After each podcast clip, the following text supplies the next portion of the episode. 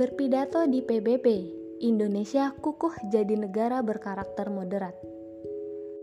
Dalam sidang umum PBB ke-76 di New York pada Rabu 22 September lalu yang dilakukan secara virtual, Presiden Jokowi menyampaikan bahwa untuk menjunjung tinggi perdamaian dalam keberagaman serta perlindungan hak-hak perempuan dan minoritas penting untuk terus memerangi intoleransi, konflik, terorisme, dan perang. Indonesia dengan keberagaman masyarakatnya telah mencetus berbagai kebijakan dengan mengatasnamakan sikap toleran.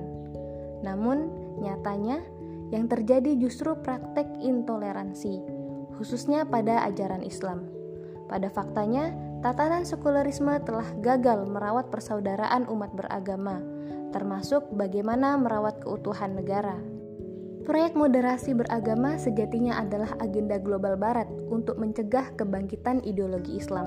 Sayangnya, kaum muslimin yang kondisinya sedang terpuruk saat ini tak mampu melihat hal tersebut sebagai satu bentuk penjajahan. Pemerintah Indonesia mengklaim telah mengambil langkah guna mengaruskan moderasi, sedang pada kenyataannya justru menunjukkan sikap Islamofobia akut oleh rezim. Sebagaimana langkah Menteri Agama mereview 155 buku pelajaran agama Islam untuk memperkuat pemahaman moderasi beragama pada siswa.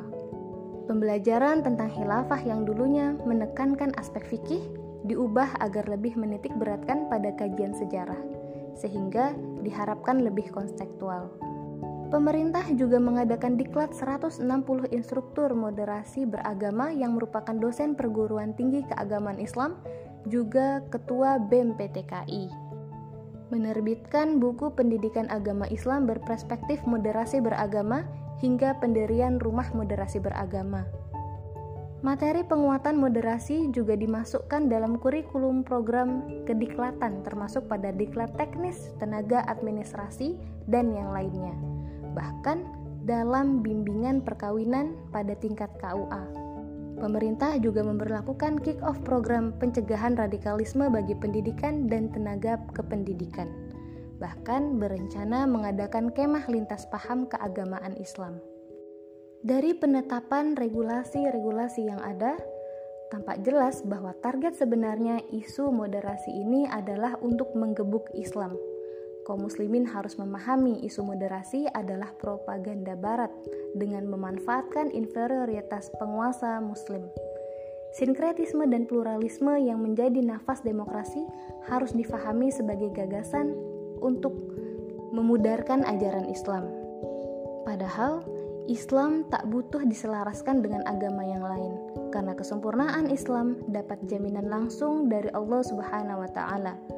Walaupun secara fisik mereka tak penjajah negeri ini, namun tidak dapat dipungkiri, penjajahan pemikiran oleh Barat telah menjadikan kian liberalnya penguasa dalam mengelola negeri, juga makin terkikisnya karakter bangsa baldatun toyibatun warobun ghafur yang pernah digaungkan oleh ulama juga para guru bangsa. Wallahu a'lam.